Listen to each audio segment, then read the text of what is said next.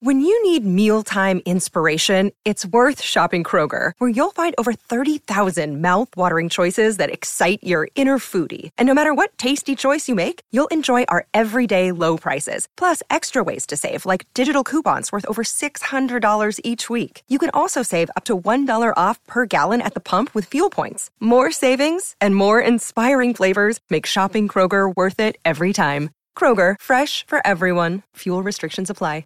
Another day is here, and you're ready for it. What to wear? Check. Breakfast, lunch, and dinner? Check. Planning for what's next and how to save for it? That's where Bank of America can help. For your financial to-dos, Bank of America has experts ready to help get you closer to your goals. Get started at one of our local financial centers or 24-7 in our mobile banking app. Find a location near you at bankofamerica.com slash talk to us. What would you like the power to do? Mobile banking requires downloading the app and is only available for select devices. Message and data rates may apply. Bank of America and a member FDIC. We present Haunted, Stories of the Supernatural. The Dream Woman by Wilkie Collins. Adapted for radio by Derek Hoddinott.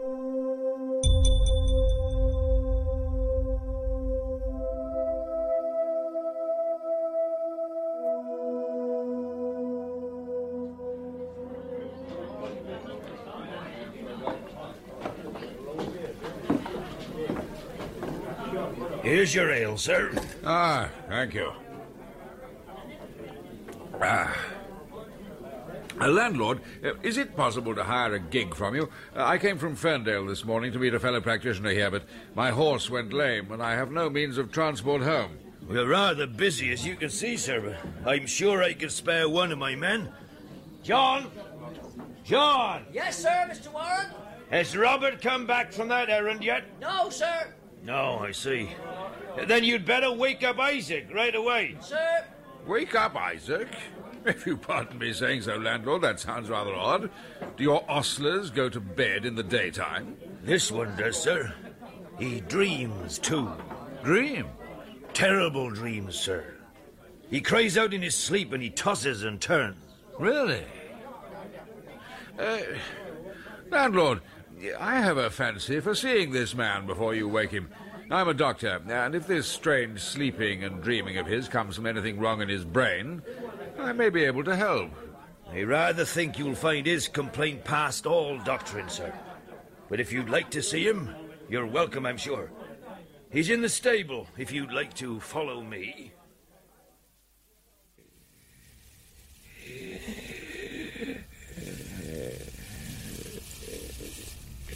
See what I mean, Doctor? Yes. How old did you say he was? Nearly sixty. Well, he looks a withered old man of eighty. I know, sir. I was shocked too when I saw him for the first time. It made me feel cold inside. Look, you see how restless he is? He's going to speak. Wake up! Wake up, man! Murder! It's always the same, Uh, sir. don't touch him. But if you want a gig, sir... Light grey eyes with a droop in the left eyelid.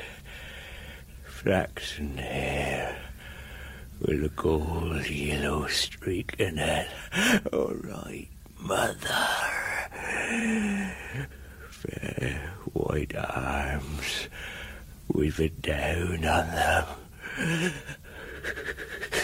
The knife! Oh, Always the cursed knife! First one side, then the other. You she devil! Where is the knife?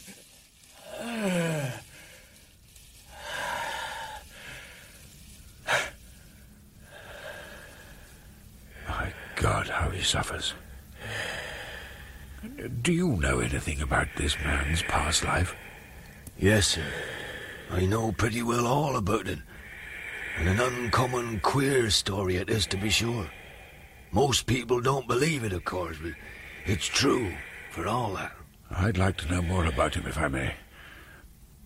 Landlord, I'm in no particular hurry. Uh, will you tell me his story over some lunch? Perhaps we could share a bottle of sherry.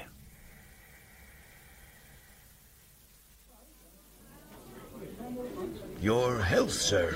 You too, landlord.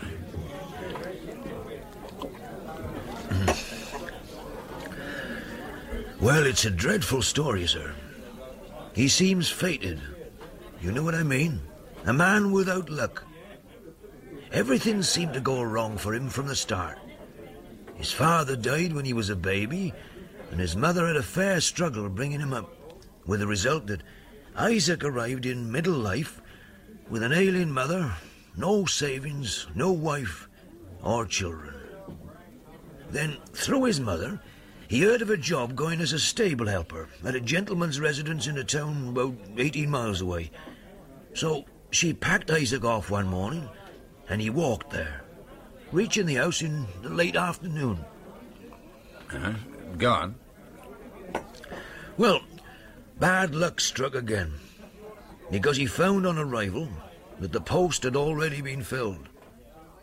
Isaac took it well, however, and before starting for home, he learnt from a nearby inn that he might save a few miles by following a new road, which he took.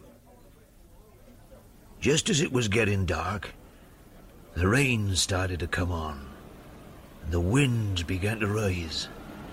And the first house he came to was a lonely roadside inn, standing on the outskirts of a thick wood.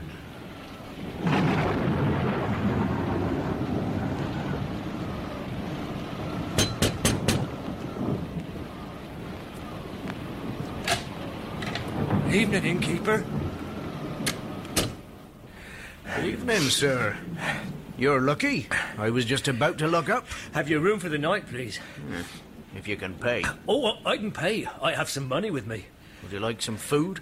Well, if I have enough. Let's see. Yes, you have enough. I'll lock up first and then I'll show you to your room.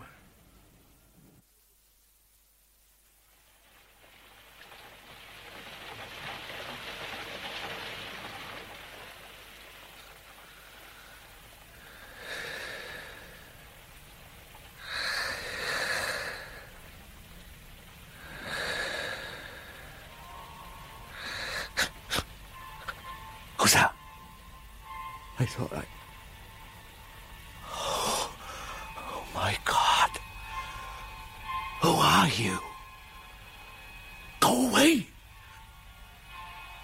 Knife. Oh, my God. Help. Wake up. Help me.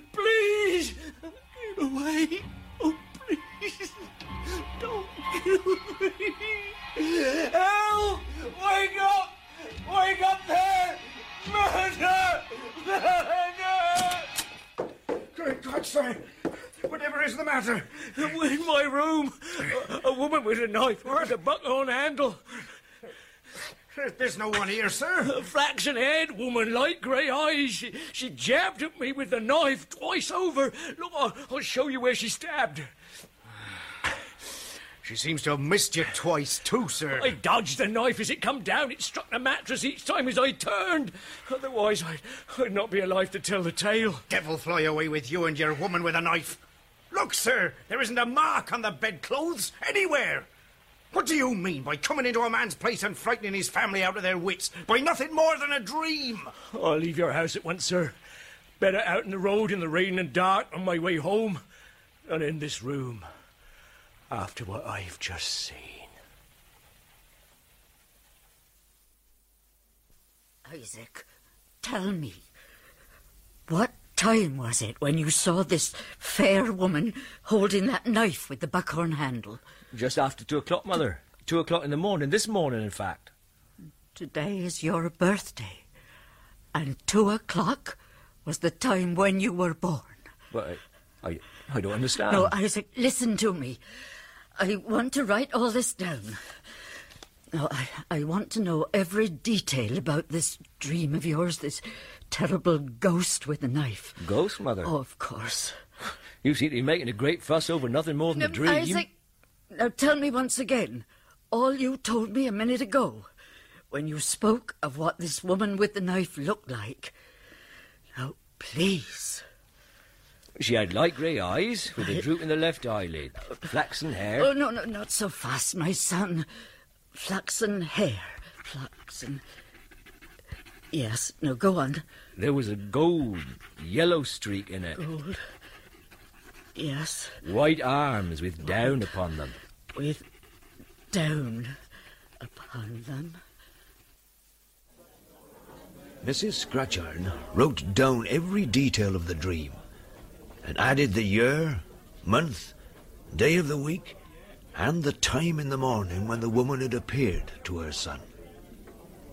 Then she carefully locked up the paper in her writing desk. Was that the first time Isaac dreamt about the woman, then? Yes. Then, one day, as the evening drew on, Mrs. Scatchard discovered that a bottle of tonic medicine, which she was accustomed to take, happened to be empty.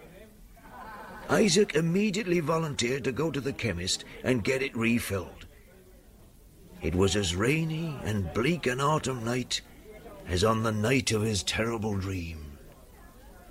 On going into the chemist's shop, he was passed hurriedly by a poorly dressed woman on her way out. The glimpse of her face struck him as she descended the doorstep.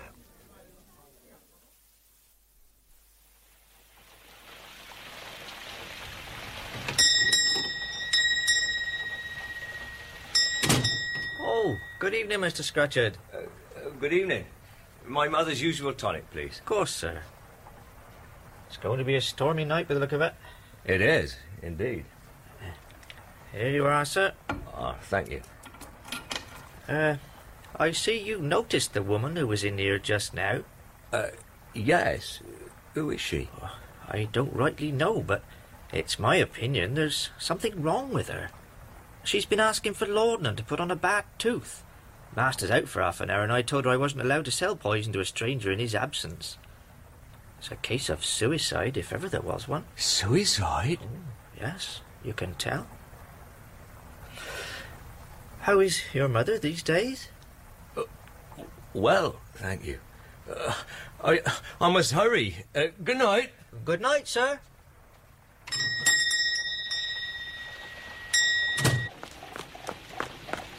Excuse me.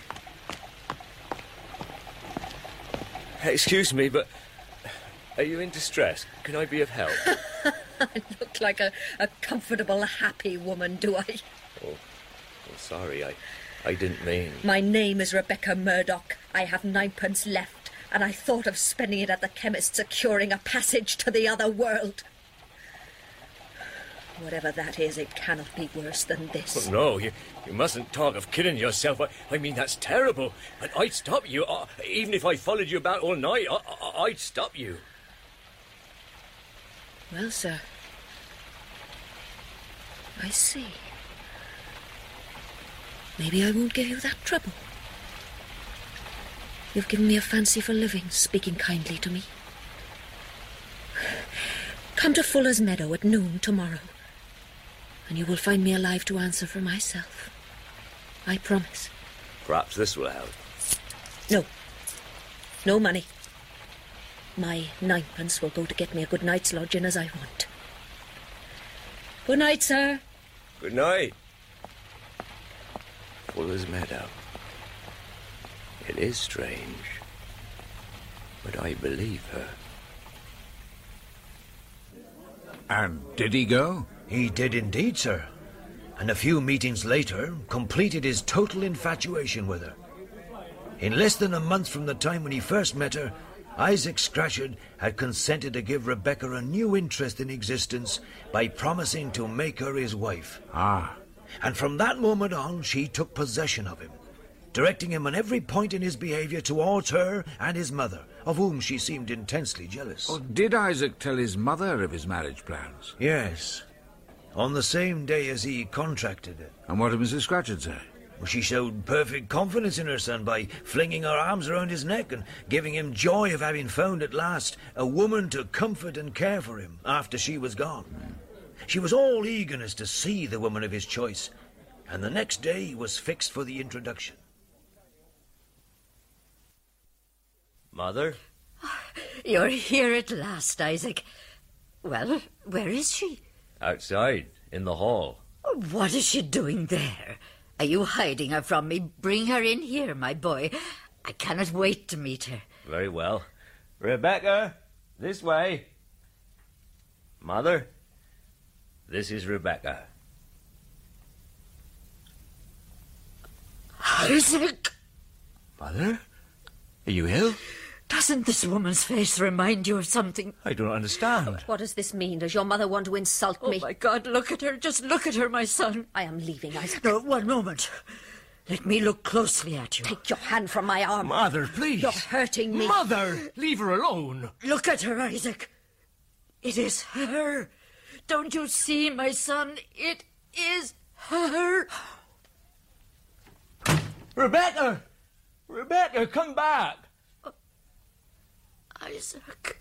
Mother, you look so ill. What has Rebecca done? Light grey eyes, a droop in the left eyelid, flaxen hair with a gold yellow streak in it, white arms with down upon them. Remember, Isaac, don't you remember? The dream woman. She is the dream woman. No, Mother. You're mistaken. And yet, Yes. When we first met, I had a strange feeling. I had a strange feeling that I had seen her face somewhere before. You had my son. In a dream. Oh, beware, Isaac. Let her go and you stop with me. Please, Isaac, do as I ask. Stop with me. I cannot, Mother. I have promised to marry Rebecca, and marry her I must. Three weeks later, Isaac and Rebecca were man and wife. After some quiet months of married life, as the summer was ending and the year was getting on towards the month of his birthday, Isaac found his wife altering against him. She grew sullen and contemptuous, and eventually took to drink. Oh, how dreadful. A woman consumed in drink is worse than any man. Uh, What did Isaac do? He had been in a sadly despondent state for some time before he realized Rebecca had become a drunkard and was keeping company with drunkards. His mother's health, as he could plainly see every time he visited her, was failing fast, and he upbraided himself in secret as being the cause of her bodily and mental suffering. Then she noticed the change that was overtaking Isaac, and he told her about Rebecca's drunkenness. To his astonishment, she got up, dressed, and prepared to go out. Mother, where are you going? You cannot go out, you're too ill. I am not long for this world, Isaac, it's true. But I shall not feel easy on my deathbed unless I've done my best to the last to make my son happy. I mean to put my own fears and my own feelings out of the question and to go with you to your wife and try what I can to reclaim her. Give me your arm, Isaac, and let me do the last thing in this world and help my son before it's too late. And how did this go? Very well at first. The meeting between Mrs. Scatchard and Rebecca passed off much better than Isaac had anticipated. It was a relief to him, therefore, when Rebecca began to lay the table. Then she brought in the bread, cut a slice from the loaf for her husband, and returned to the kitchen. At that moment, Isaac, still anxiously watching his mother, was startled by seeing the same ghostly change pass over her face as on the morning when Rebecca and she first met. Isaac, Isaac, my son. Mother, what is it? Oh, take me home, please. Come with me now and never come back here again. What is the Oh, matter? take my arm and help me up. Take me home. Oh, please take me home. Well, what has Rebecca done this time? Tell me. Did you not see what your wife cut the bread with? I was not noticing. What was it? Well, look at it. A new clasp knife with a buckhorn handle.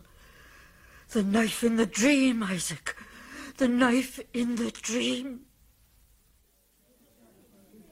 When Isaac got his mother home, she pleaded with him not to return, but he did. You see, he had to get the knife. Meanwhile, Rebecca had discovered their secret departure. She had been drinking and was in a fury of passion. The dinner in the kitchen was flung under the grate, the cloth was off the parlour table, and the knife was gone. And did Isaac look for it? Not at first.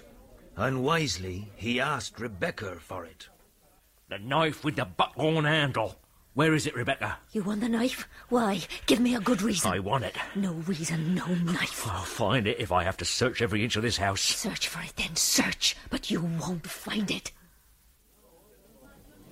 And his search was unsuccessful. When night came, he left the house and walked the streets. He was afraid now even to sleep in the same room with her. Then, five days before his birthday, his mother died. Ah. Her last words in this world were addressed to him. Don't go back, my son, she said. Don't go back. Well, surely Isaac heeded his mother's last warning. He couldn't. He was obliged to go back if it were only to watch his wife. Then she announced that she would assert her right to attend his mother's funeral, and on the day appointed for the burial, she came into her husband's presence, inflamed and shameless with drink. What do you think you're doing? What does it look like? You're drunk. That's right. Oh. How did you guess? You're not going to my mother's grave in that condition. I have the right, as your wife. If I say I'm going, I'm going. I wouldn't miss the opportunity of making sure she's gone. You evil creature. I won't have you standing by the graveside, the drunken stupid. And who is going to stop me, pray? Not you, Isaac. Not dear little Isaac. Stop it! Rebecca, I, I, No man has ever struck me twice, and my husband shall never have a second opportunity. Set the door open and let me go. From this day forth, we see each other no more. All that night, Isaac watched and waited. But no footsteps came near the house. The next night he stayed awake and watched again. And the next, until overcome by fatigue, he laid down in his bed, in his clothes, with the door locked and the key on the table and candle burning.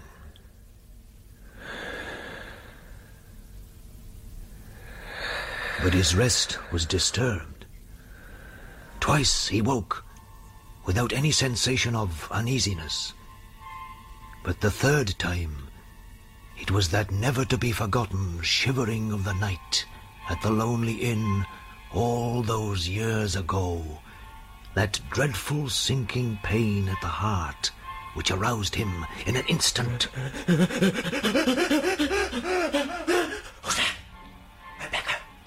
Rebecca, You've come for me. Oh, my God.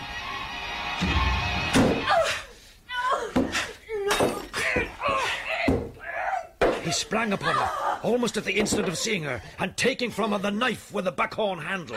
You told me we should see each other no more, and yet you've come back. It is my turn now to go, and to go forever. I say we shall see each other no more, and my word shall not be broken. I will leave this house at once.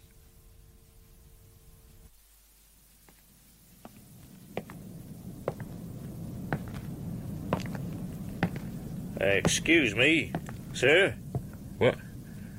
Oh, oh, it's, it's you, Constable. I hope you don't mind me asking, sir, but are you all right? All right. Yes, I, I'm all right. Thank you. You startling me, that's all. It's rather late to be walking the street, sir. What time is it? Two o'clock in the morning. Two o'clock. That's right. You sure? Oh, as sure as I'll ever be. Why, sir? Because it's my birthday. It was indeed his birthday. Yet had he escaped the mortal peril which his dream foretold, or had he only received a second warning?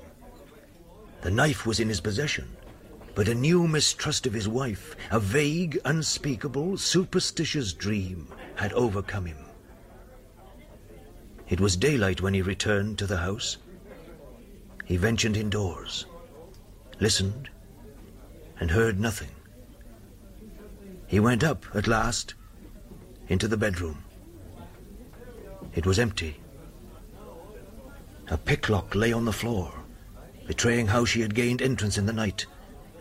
And that was the only trace of her. She had gone. Two or three months after these events, Isaac Scatchard came to me, withered and old looking before his time, as you saw him just now. He's as sober, honest, and willing a man as there is in England.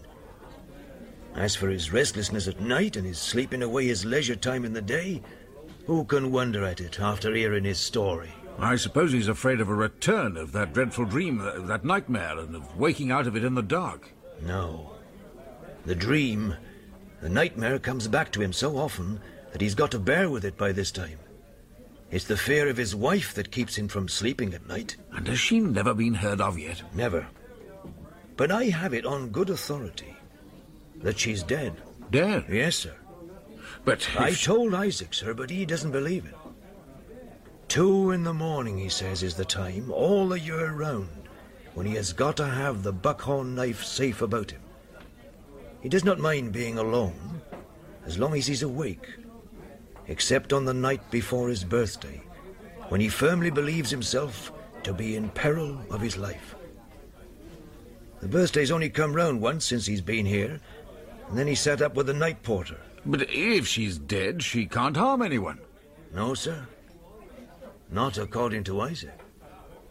He still says she's after him, itching to get her hands on that knife. She's looking for me, is all he says when anybody speaks to him about the anxiety of his life. She's looking for me.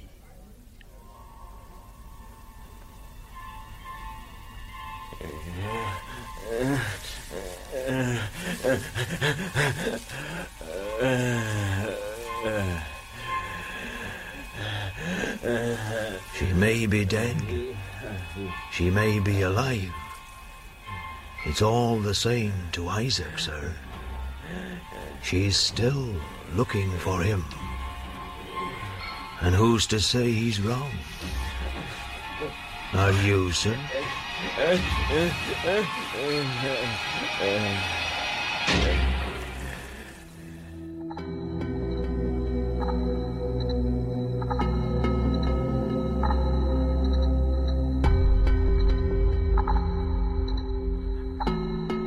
Was The Dream Woman by Wilkie Collins, starring Charles Kay as Isaac, Maureen O'Brien as Rebecca, Richard Bebb as the Doctor, and Douglas Blackwell as the landlord.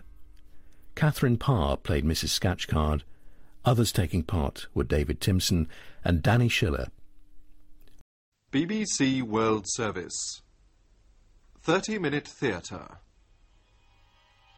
Look, Bumble knows you're exhausted by dating. All the must not take yourself too seriously and 6 1 since that matters. And what do I even say other than hey? well, that's why they're introducing an all new Bumble with exciting features to make compatibility easier, starting the chat better, and dating safer. They've changed, so you don't have to. Download the new Bumble now.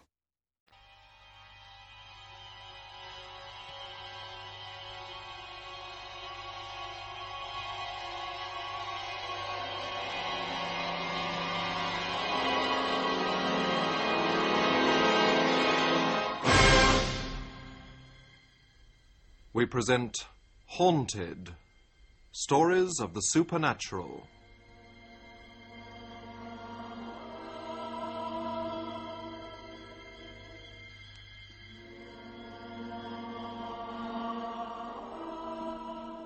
This week, The Decoy by Algernon Blackwood. Adapted for radio by Derek Hoddinott. Starring George Baker as John, Susan Jameson as Nancy, Peter Woodward as Harry, and Peter Baldwin as Mr. Gower. Haunted.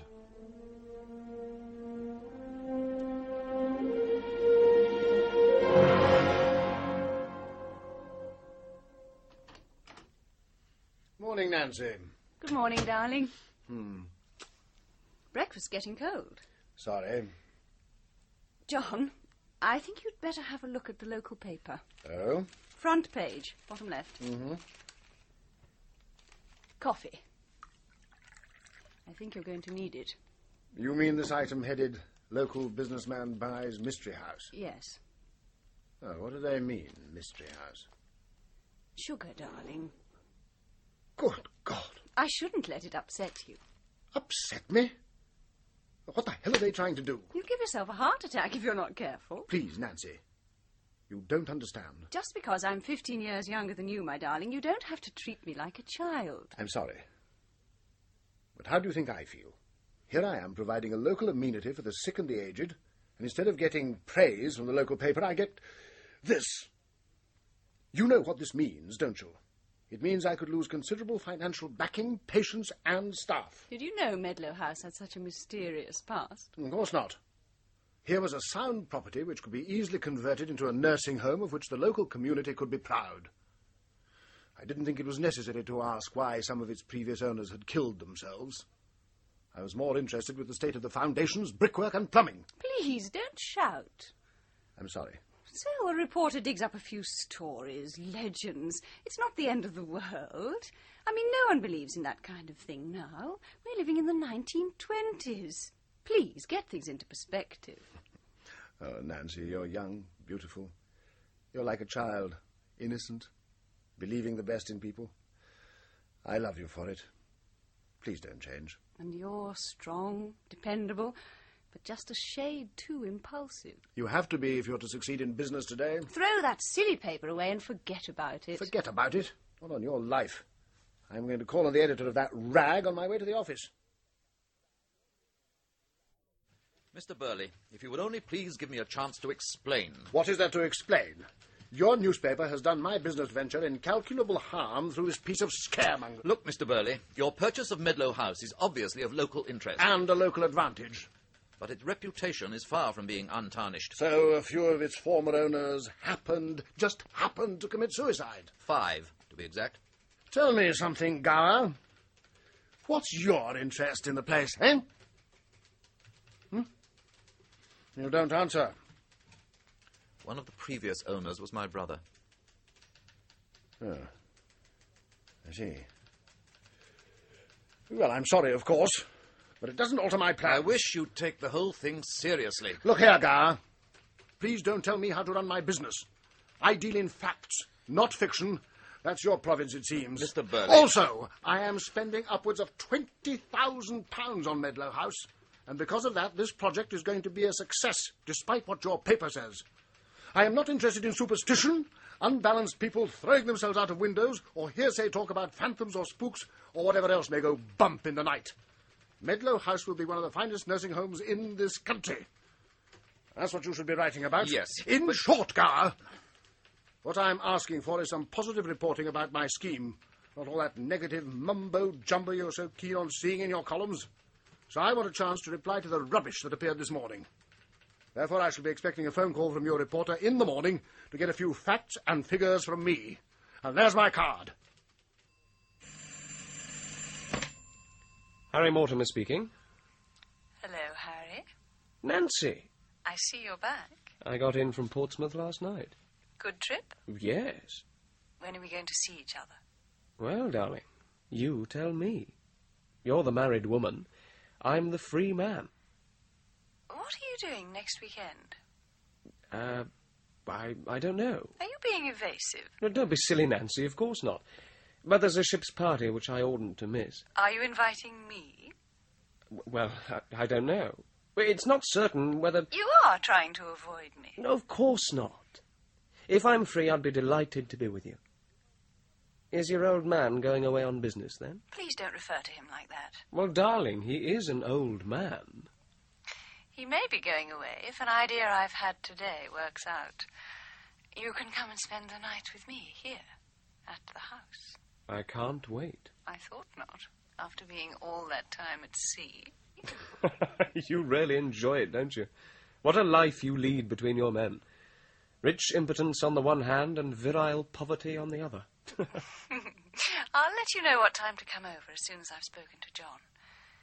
Goodbye, Harry. Goodbye, Nancy. If you ask me, John, I think you went about it the wrong way. Darling, I know you're trying to help, but I wish you'd leave business matters to me. I imagine your attack on the editor today won't have helped the situation. You can't go about giving the press orders like you do your employees. I am not without influence in this part of the country, you know. But you do lack subtlety at times. You really do. Sounds as if you want me to commit suicide. Financial suicide. Don't be silly. You said yourself that you're too strong for that. So I am. Suicide is either cowardice or mania, and I've no use for either. That's why I can't attach any importance to all this talk about the mysterious past of Medlow House. Evil forms at work and all that. All right. So what is the answer? I thought you were about to tell me. I am. Listen, darling, I've had a marvellous idea. What? Why don't you tell the editor that to allay any fears from prospective patients and backers, etc., you, John Burley, hard-headed businessman, intend to spend a night alone in the house with all those ghosts. That way you don't just talk about it, you actually do something. For if it's safe for you to spend time in Medlow House, it's certainly going to be safe for others to do so.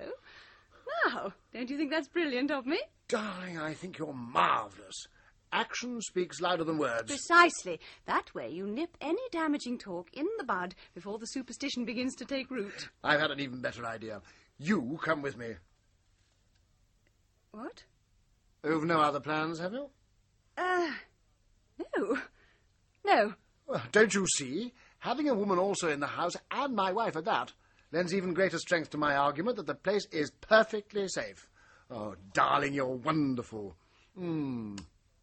Um, perhaps, perhaps we ought to have yet another observer present. Someone not connected with the project. I mean, let's face it, we could come out the following morning and tell the papers anything, because it would be in our interests to do so. But if we included a third party who hasn't anything to gain financially. Yes. Yes, I see what you mean. But who? I was thinking of Harry Mortimer. Harry? Why Harry? Why not Harry? Hmm. Well, he's an officer and a gentleman. That's a good start. Not connected with the firm. Member of the armed forces. Proves he's level-headed. Yes. Yes, I think you're right, darling. I think he'd be admirable. Is he back from tour? I don't know. I'll give him a ring and see. When do you want to go? Next weekend. The sooner we scotch this story, the better.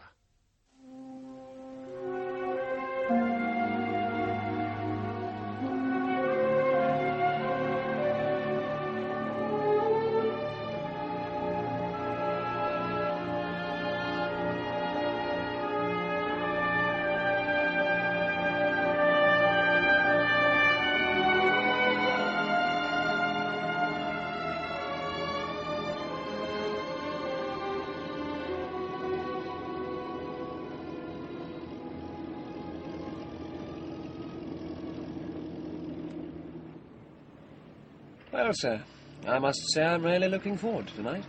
There must be a masochistic streak in me somewhere. You're not saying you believe in all those stories, are you, Mortimer? Of course not, sir.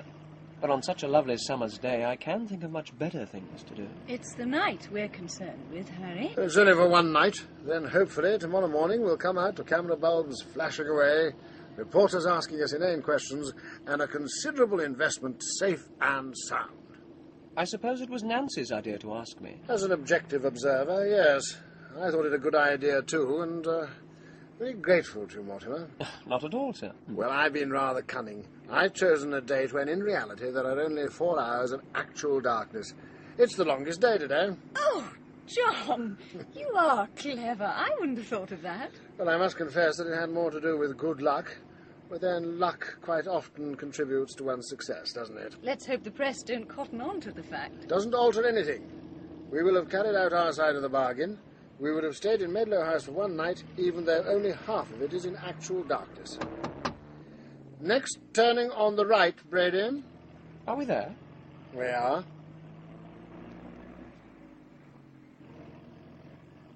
I hope you'll change the name of the place when it becomes a nursing home, John. I most certainly will. Something optimistic, unlike the building.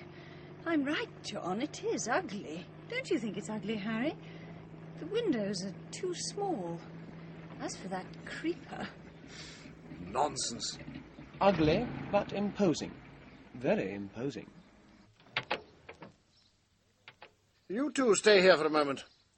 Brady and I will just take a look around and decide what room to use. Brady, will you bring the hamper and blankets? I expect the whole place reeks of paint. Well, darling, you know I always like to go to bed with you at the first opportunity, but never have we done it with John sleeping in the same room. Rather off-putting, I imagine. You mustn't talk like that, Harry. Well, why did you suggest I come with you on this farce? Was it to be spiteful? I didn't plan it like this, believe me. Spending a night in the same room with you and not being able to touch you. Torture, my darling, sheer torture. You just have to control yourself. Anyway, I wanted your company, that's all. We don't have to make love every time we're alone. You're not sorry you came, really? Are you? I love you so much, you know. I can't refuse you anything. Oh, Nancy. Mm. Oh, please. John can see us from the window. I bet he doesn't make love to you like I do. No. No, he treats you like a child instead of a woman. He respects me, though. That's the difference between you and him. The difference, my love, lies in our ages. Fifteen years difference. You couldn't resist mentioning it again, could you? Money. What a power it is. As you pointed out on the phone to me, I've got the best of both worlds, haven't I? His money, your body. You really are a ruthless bitch. Nancy? Harry? We're going to use a room on the first floor. Here he comes, the poor old fool. Shut up. Uh, what's that, darling? Brady's taken the hamper and things to a room on the first floor, at the back. Overlooks the lawn. He's then going with the car to the inn. I expect that's where the reporters will be staying. He can keep them company. Now, come on. You're in for a really fascinating night. I can't wait. It's like a museum. I can smell the specimens. I should have picked some roses and brought them in. Incidentally, I've been looking further into the legend about this house, John. Oh? And what other horrors have you discovered? Well, apart from the people who've committed suicide here, a figure is seen, so the story goes. The figure of a man. Oh, good. Perhaps he'll put in an appearance tonight, as part of the cabaret. I hope he doesn't. Why? Well, apparently he's only seen before something happens. Something happens. Yes. Well, whatever that something is, it can't happen to all three of us. Why not? Well, not at once. Can it? You didn't say anything about this before, Nancy. I only discovered it yesterday. Came across a book in the library, Local Stories and Legends. In here. Ah, the ballroom. How delightful. Is this the best room, John? Afraid so. All the others are wet with paint or filled with workmen's ladders, ropes, pasting boards, everything imaginable. I'll unpack the hamper. Did you bring some wine? Yes, three bottles. well, thank God for that. Gather round then. It's all packed separately in little boxes. John, open the wine, will you? Right. Tell us about the figure, Nancy. Yes. I'd be interested to know what this ghost is like. If there's going to be a fourth, then maybe there's a chance of a game of bridge. Oh, shut up, Harry, and eat. Well, I know very little other than what the booklet said. It's a man, and he changes. Changes? What do you mean? Changes clothes, shape, what? No. According to the story, he appears to the man who. What? He appears to the man who what? He appears to the man, or woman, I suppose, who's going to die, as himself or herself. Oh, I see. At least I think I do. I think what she means, and correct me if I'm wrong, is that each time the chap saw his own double before he did it, before he killed himself. Right? Yes, that's right. Well, as I said, spare rooms were at a premium in this little holiday resort, you see. So this one man, who had two rooms available to rent, he was a retired naval captain, by the way, refused to let the rooms to any of the holidaymakers desperate for accommodation. The rooms faced south, and he kept them full of flowers. As we fished together, I asked him why he continued to keep them empty when he could make himself a bit of money. It was on the south wind that my love came to me, he said. And it was on the south wind that she left. I keep those two rooms free for her. Oh, that's lovely, Harry. It was on the south wind that my love came to me, and it was on the south wind that she left. That's really beautiful. By left, I suppose he meant that she died or, or ran away. You ask for a story and you give us a poem, Harry. That's odd for someone like you. You're in love. I can see it on your face. As you told that story. You're in love. With my wife, probably. Of course I am, sir. I thought you knew that. Don't be silly, Harry. It's possible, though, isn't it? Quite possible. Harry! He's only joking. Aren't you, Harry? Only joking. Harry! He doesn't confirm or deny, you notice, Nancy. Well, in such a situation, I suppose I can see the possibility of a man doing one of two things. Have you any other stories, Harry? What about you, John? And what are they, sir? Two things murder or suicide. John, I hate and loathe you when you talk like that. Anyway, you said you couldn't conceive of any reason why a man who at least called himself a man should commit suicide. You're right. It's gone two o'clock. It'll start getting light soon. I think I'll take a turn round the house. Stretch my legs. I won't be long. You'll be all right on your own, no doubt.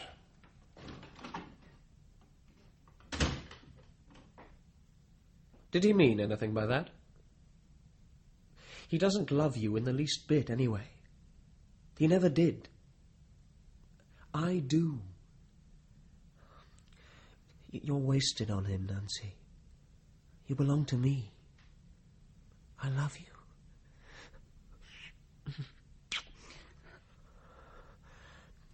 Do you think he saw us in the car? I don't know. He may have done. What's that? The, the morning breeze caught something in the room next door, I expect. Kn- knocked it against the wall. Remember, the windows are open. Maybe John's in there. He's different. Restless. Didn't you notice what he said just now?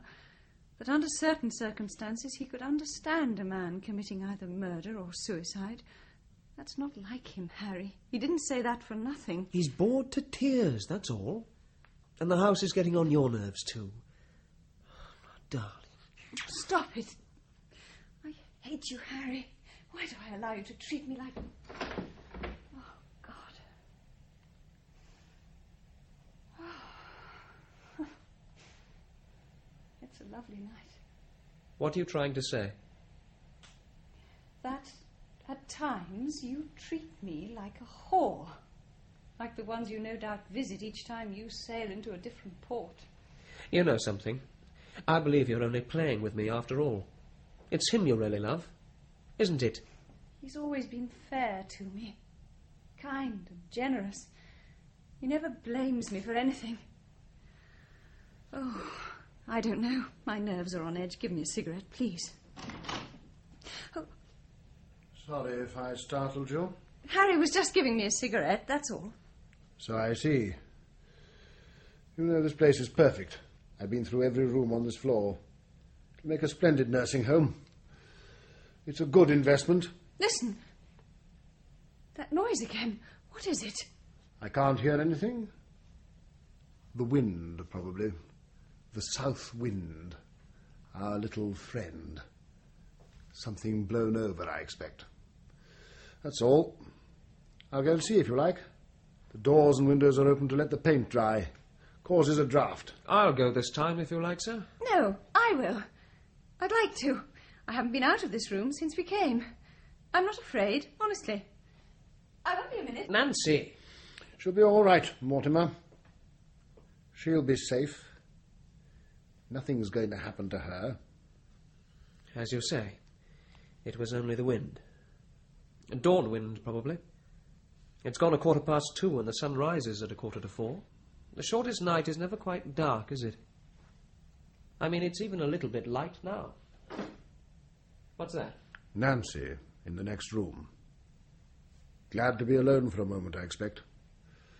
Mortimer, if I thought that you two were serious, do you know what I should do? I should like one of us, you or myself, to remain in this house dead. I trust her. Absolutely. Understand me? That my belief in women, in human beings, would go, and with it the desire to live. Old fashioned, you think? Maybe. But that's what I believe. Nancy is my life, you see. What are you two talking about? It was a bell rope swinging in the wind and hitting a sheet of metal in front of the fireplace. That's all. I hate this house. I wish we'd never come. The moment there's a light in the sky, we'll go. I think I'll take another look around. I may go out onto the lawn a bit and see what the sky is doing. Harry, Yes? I'm afraid. Oh, darling. No! Don't touch me. You'll get cold sitting by that window. The way he looked just now. Strange. Alone. The way he looked at me as he went out. I saw nothing. No, you wouldn't. It was as if he knew I had betrayed him. Look, Nancy, I didn't want to come. I'm not blaming you. I'm sorry. Something's going to happen What? to us. One of us. Something's going to happen. Nancy, listen, let's go. Let's get out of here. Do you think, do you really think John. No, no, no, not John. He's not the type. He can take care of himself. Yes. He's strong. Well, you don't believe that story, do you? About all the suicides? Yes. It's a fact. You can't dispute facts. And the figure? The ghost? Listen, it's John. He's coming back. You do love him, don't you? Shh. They've gone again. Gone into another room, probably. Why? Why would he go into. Outside, then. He said he was going outside. On the lawn. Yes. We should see him in a minute. On the lawn. I am sorry, Nancy. I'm sorry. There's that sound again. It's nothing, I tell you. It's only that loose rope swinging in the next room, hitting the wall, like you said. No. That wasn't true. What? There was no rope swinging against the wall. I invented it because I thought we'd heard something and it sounded logical. There was nothing. Oh my God. It's John. I must go. No. Nancy, wait! W- l- listen, listen! John. Oh, John, it's you. I thought. Oh, darling. You're so cold. I'm going out onto the lawn now. I won't be a minute.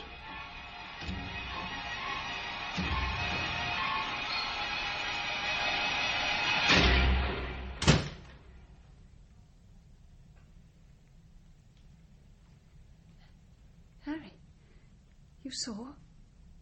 You noticed? What? He was different. The eyes, the hair, the twist in his face. What on earth are you saying? Pull yourself together. Altered, Harry, altered. Nancy, please, come away from the window. For God's sake, this is sheer nonsense. Don't let yourself go to pieces like this. I, I, I'll put it straight with him. I'll tell him it was all my fault. I'll, I'll try and explain. It's too late. That wasn't John at all in here just now. I'd know, I'd know, wouldn't I? Well, look! What? Down there, on the lawn. See? There he is. He'll be back up here in a minute.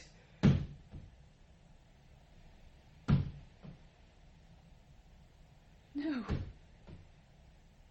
Oh my God, no! Harry! Next door! It's John! Hanging! Swinging! But he's down there, walking in the garden, for God's sake. No! Took on his likeness to deceive us. To give him time. He's done it. Stay here.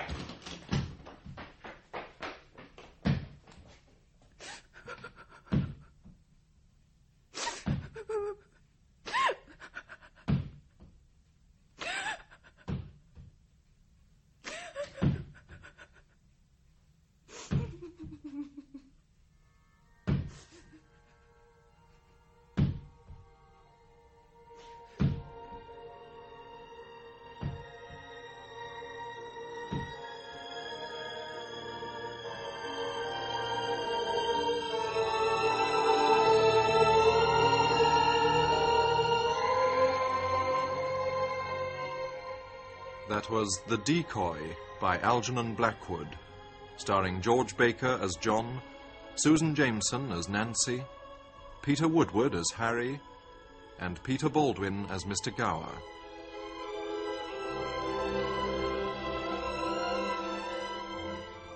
The sound balance was by Graham Harper. Haunted was adapted and directed by Derek Hoddinott.